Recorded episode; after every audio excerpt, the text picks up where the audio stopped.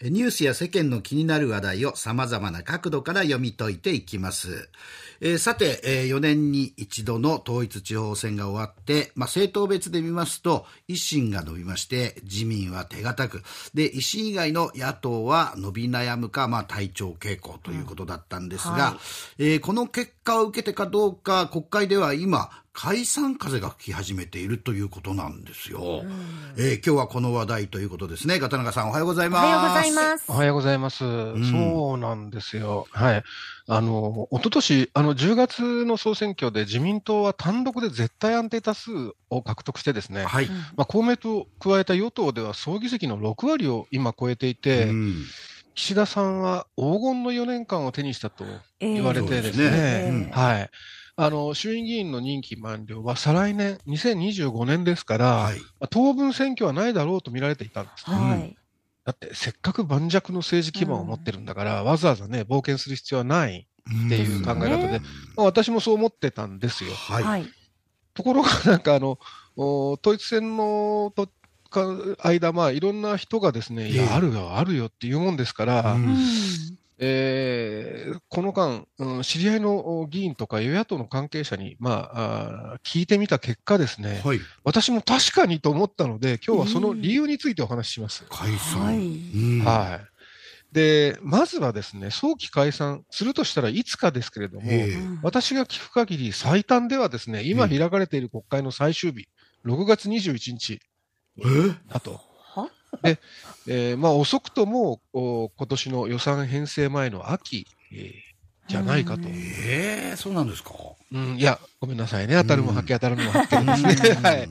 えー、じゃあ、その私が、うん？なるほどと思った理由についてですけれども、はい、はい。プラス要素は支持率です。はい。はい。ご存知の通り内閣支持率は、あの、旧統一教会問題が表面化した去年の夏からこう急降下して、はい、今年の2月頃までの各社の世論調査で、不支持が支持を大きく上回ってました。そうでしたね。はい。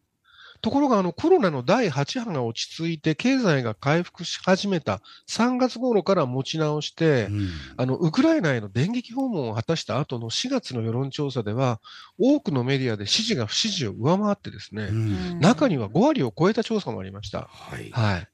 で、さらに今月8日で、えー、コロナの感染法上の分類がインフルエンザなどと同じ5類になって、まあ、街も観光地も目に見えて賑わいを取り戻している上にですね、うん、長く冷え込んでいた日韓関係にも改善の見通しが立って、うん、で、いよいよ19日からは首相の膝元の広島でサミットですね。うん、だから支持率はさらに持ち直すと見られていて、えー、自民党安倍派のある議員は、そこがピークになるんじゃないかと 話してました。ほうほう。はい。ただ、これ以外の理由はむしろ消去法でして、うん、後になるほど不利になるんじゃないかという守りの理由なんですね。はい。で、大きいのは増税です。一つは防衛費ですね。今まさに議論になってますけれども、はい、政府は向こう5年で防衛費を GDP、国内総生産の2%、これ、およそ11兆円まで増やす方針で、はいそのためには年間およそ4兆円の財源が足りない、追加財源が必要だと。このうちおよそ4分の3は今議論されてますけれども、はい、えー、歳出改革とか剰余金の活用、国有資産の売却なんかで、えー、税金以外の収入を活用するというふうに言ってるんですが、えー、それでも残る4分の1、およそ1兆円について岸田さんは、国民の税制で協力をお願いしなければならないっていうふうに言ってるんですね。具体的には法人税や所得税、タバコ税の増税、えー、などで、これは来年度の予算編成時期、つまり、えー、今年の9月頃から12月頃にかけて明らかになります。はい。はい。また、あの、少子化対策も同様なんですね。うん、あの、岸田首相は子育て予算倍増っていうのを打ち出していて、うん、まあ、そのメニューは6月に策定される骨太の方針で明らかになる見込みですけれども、うん。何をベースに倍増させるのかはまだ明らかになっていませんけれども、うん、あの昨年度の少子化対策予算、これ6兆円あったんですが、えー、この倍増なら12兆円、うん、えー、今年度の子ども家庭庁予算、5兆円の倍増なら10兆円で、まあ、いずれにしても数兆円規模の新たな財源が必要になります。はい、有力なのは今、えー、医療や介護などの社会保険料の引き上げなんですけれども、これ、月数百円程度の引き上げではですね、1兆円ほどにしかならず、うん、でもそれ以上上げるとなると負担感が大きい上にですね、はい、保険料の半分は、まあ、雇用主というか、企業の負担ですから、はい、企業側からはすでに賃上げ機運に水を差すと反発が出てます。うん。実際あの、経団連や経済同友会のトップからはですね、はい、いや、消費増税の議論もすべきじゃないかという声も上がっていて、うん、あるあの中中堅の議員も、まあ、すぐにはともかくとして、財政再建のためにも、その消費増税、避けては通れないと話してました。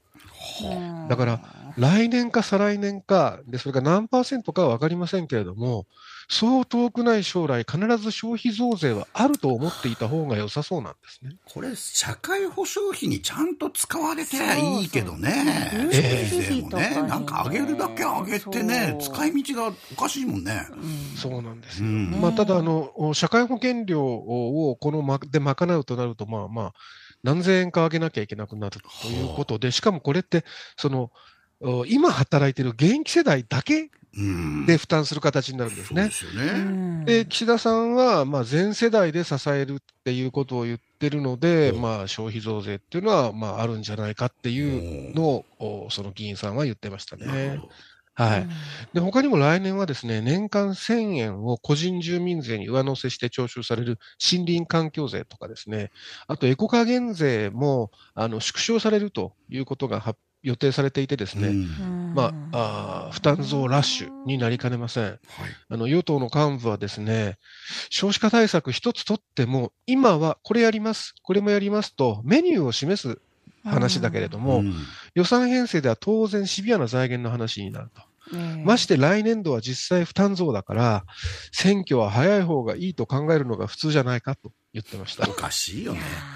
こうなりますよって言ってから選挙ですからね、本当はね。隠して選挙すんじゃねえよって話ですよね。ね本当にそう思いますね。まあ、ただ、あの、実際に財布にこう響いてきてからよりも響く前の方が、えやりやすいよねというのが、まあ、その声なんですね。で、もう一つは、これね、はい、野党分裂です。あの、最初私、あの、前回の総選挙で自民党は大勝したと言いましたけれども、はい、実は小選挙区では接戦も多くてですね、うん、得票率の差があわずか5ポイント未満というまあ、かろうじて勝利っていうのが34人もいてですね、もしこれが逆転していたらですね、自民党は過半数割れでした、単独では。はいで、うち大半の33、34分の33選挙区は、野党が選挙協力で統一候補を立てたところで、やっぱり自民党にとって一番怖い相手は野党統一候補なんですね。ですよね。はい。実際4月にあった衆院、えー、の補選補選でもですね、はいあの、立憲が擁立を見送った和歌山では維新の候補が勝ったし、うん、え自民党が勝った千葉でもですね、これ野党候補の得票を合計すると自民党候補の2倍以上あったんですね。ですから、共闘されたら負けたっていう計算だったんですけども、はい。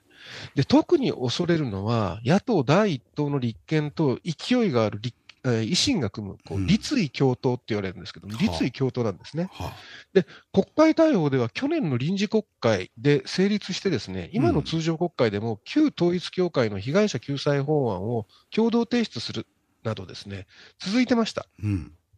ところがこれが、あの立憲の小西洋之参院議員の猿発言をきっかけに崩壊しました。うんあの衆議院の憲法審査会が毎週開かれていることを、猿がやることなどと言って、うん、えー、これに対して維新が公的な謝罪を求めたのに応じなかったとして、えー、維新側から解消されたんですね。自民党から見ればですね、胸をなで下ろすような結末ですよ。はい。で、まあ、少し話それちゃうんですけど、えー、この小西議員、あの、総務省の内部文書を入手して、うん、安倍政権の首相補佐官がけしからん番組は取り締まるという方向にあの放送法の解釈とか運用を変えようとしたっていう、報道の自由に関わる大問題をね、提起した。までは良かったんですが、その後、なんか小西議員自身が猿発言を問題、猿発言問題を報じてテレビ局に対して、放送法などあらゆる手段を講じてその報道しての改善を求めたいって、ツイッターに書き込みましたよね。まあ、だから追及とは真逆の対応しちゃってですね、まあ、本来の議論まで収束したしてしまうという、これもきっと政府は胸をなで下ろしたんじゃないかと思うん。ですけれども。うん、まあ話を元に戻しますと、立位共闘が解消されてですね、はい、で元は一つの党だった立憲と国民民主党もたもとを分かったまま、うん、で共産党も統一地方選で大きく議席を減らした今はですね、うん、自民党にとって対野党っていう観点で見ると最高の状況なんですね。うん、で、3つ目が旧統一旧統一教会の問題でして、はい、はい。文科省が最初に質問権を行使した去年11月の時点では、早ければ今年の前半にも解散命令請求に踏み切るんじゃないかと見られてたんですけれども、その後、5回の質問を繰り返していて、手続きはあの長期化停滞してます。うんとはいえあの、いつまでも判断を先送りするわけにもいかずに、えー、もし解散命令請求となっても話は蒸し返されますし、うんうん、まして見送りとなるとですね、批判の矛先は政府に向かいますから、うん。うん、まあ、どっちに転んでも与党にプラスにはならない。んですね。はい、最後に来年9月の自民党総裁選です。うん最大派閥の安倍派は来週火曜日に予定されている派閥のパーティーに向けて新会長を選出するということを、まあ、模索したようなんですが、まとまらずに、当面は会長不在、つまり総裁候補不在の状況が続きそうです、安倍派はですね。うん、となると、岸田さんの対抗馬は、茂木派会長の茂木幹事長と、まあ、麻生派の河野太郎デジタル担当大臣って言われていて、まあ、現状では岸田さんの再選が有力と言われます。うんただ、このまま解散せずに、来年9月の総裁選を迎えるとどうなるかなんですが、与党幹部は、そうなると衆院議員の任期満了まで残り1年。その時まだ岸田さんの支持率が高ければいいけれども、そうじゃなければ、岸田さんじゃ勝てないとなってですね、特に選挙基盤が弱い1、2年生は、国民的な人気の高い河野さんとか、から最大派閥安倍派が担ぐ候補に雪崩を打ちかねないと。でも今年解散しておけば、衆院議員の任期満了までまた残り3年になるんで、おそらく河野さんの目は消えて、麻生派が岸田支持となれば、再選の可能性は高まると、その与党幹部は言うんですね。はい、と、まあ、こういう話を何人かから聞いてなるほどと思ったんですが、ご存知の通り解散だけは首相の専権事項で、政治部経験のないあの元雑誌編集長の私が想像したに過ぎませんので、なかったらごめんなさい。今のうちに謝っておきます。ただ、今日お話ししたうち、これから国民の負担増の時代が来るのは間違いなさそうです。ここはぜひですね、国会での論議に注目したいと思ってますし、皆さんも注目していただきたいと思います。そうですね。かり見て、しっかり選ばなきゃいけないということですね。はい、えー、元サンデー毎日編集長、片永慎一郎さんでした。ありがとうございました。ありがとうございました。はい、ありがとうございました。